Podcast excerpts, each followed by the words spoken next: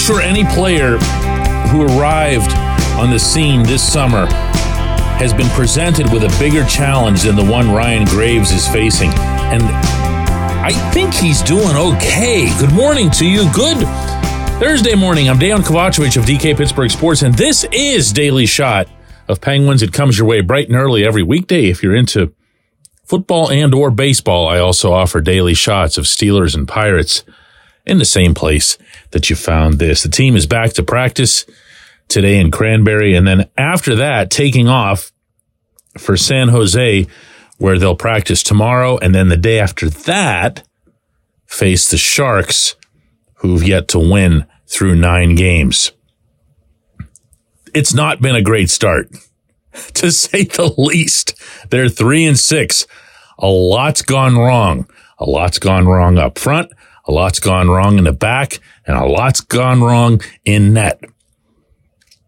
But there's one area, and this is broader than Graves, that I'd like to think has been a pleasant surprise in terms of how quickly it's come together. And that's the top four defensemen. Because it was no guarantee that Graves and Marcus Pettersson were going to be able to keep pace with Chris Letang and Erik Karlsson just in terms of ice time. But when you break it down to just five on five, Letang and Carlson are right in the range of 180 to 185 minutes to date. And Graves and Pettersson are both in the range of around 160. So Todd Reirden has done a decent job of making sure that other guys get out there for at least one or two shifts. The left-handed defenseman.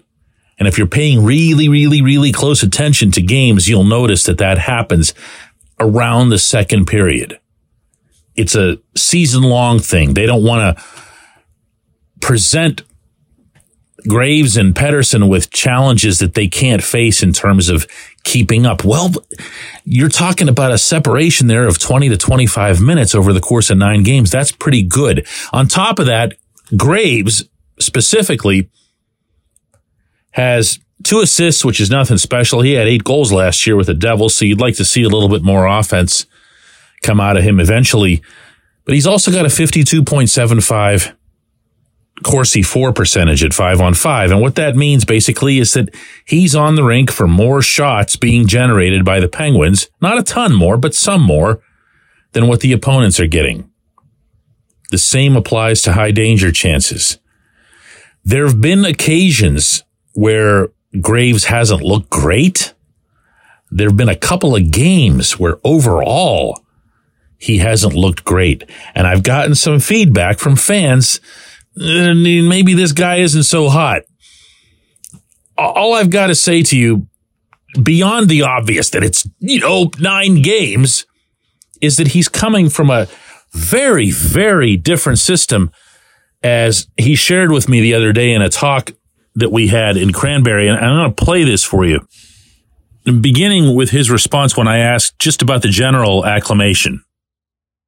Definitely been an adjustment period. Um, we're still within it. Um, I mean, you come to a new team, it's, there's new systems, things like that, an adjustment. Um, like that's been the biggest thing for me. I think um, there's a big adjustment going to Jersey for me from Colorado. It's Jersey's very non-traditional in the way they play. They are now. So like it was a, to try to learn that system, and you come to a point where you're like you want your system to be second nature to you, and then obviously you have to break that habit again. So there's some things things that have um, been a challenge to, to, grasp.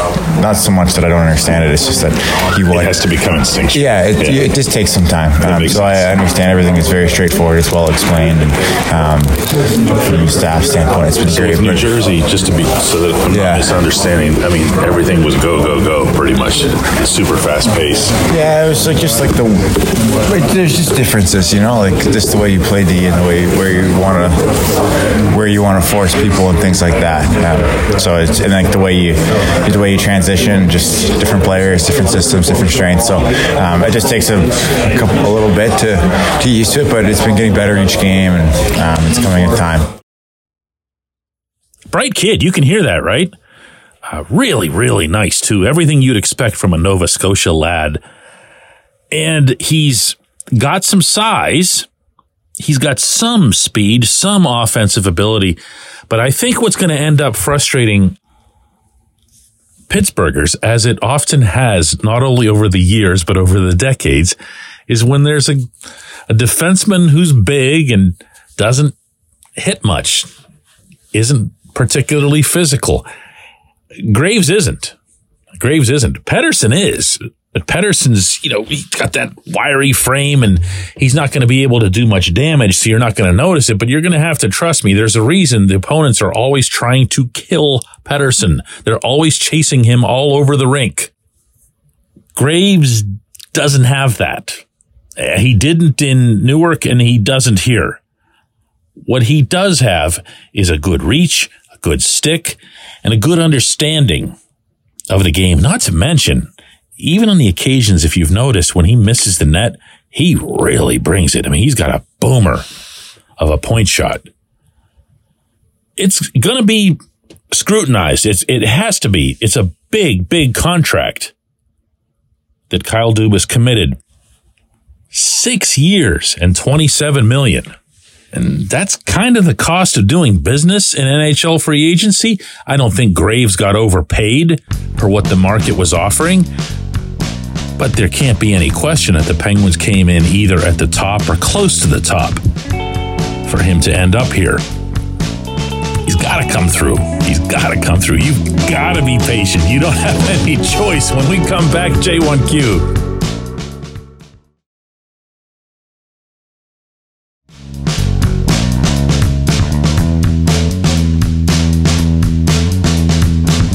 Today's J1Q comes from Rob, who says, New month, DK. It's time for some puck luck and for number 35 to dial it in. I, I just can't do a repeat on any level of what I went through last season. So, for that fact alone, I know things are going to get better.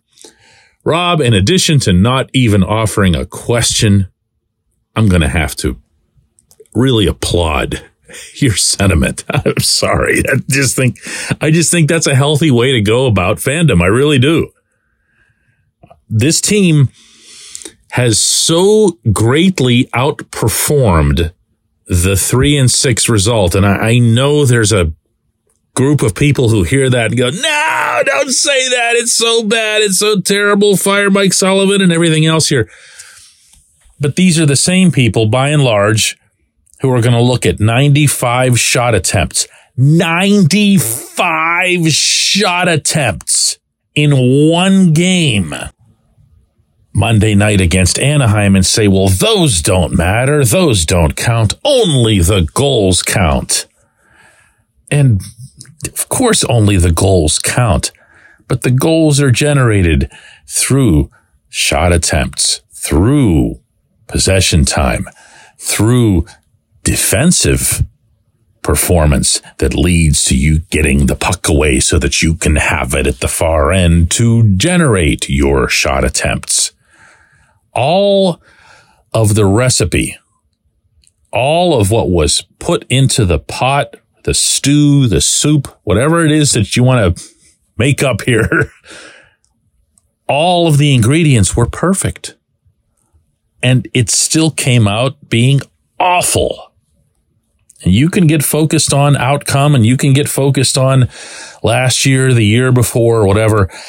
I see right now a lot of different things converging that would signify not just a breakout, but like a spectacular breakout. Like you're going to see a ton of goals from a bunch of people who are due to have a ton of goals.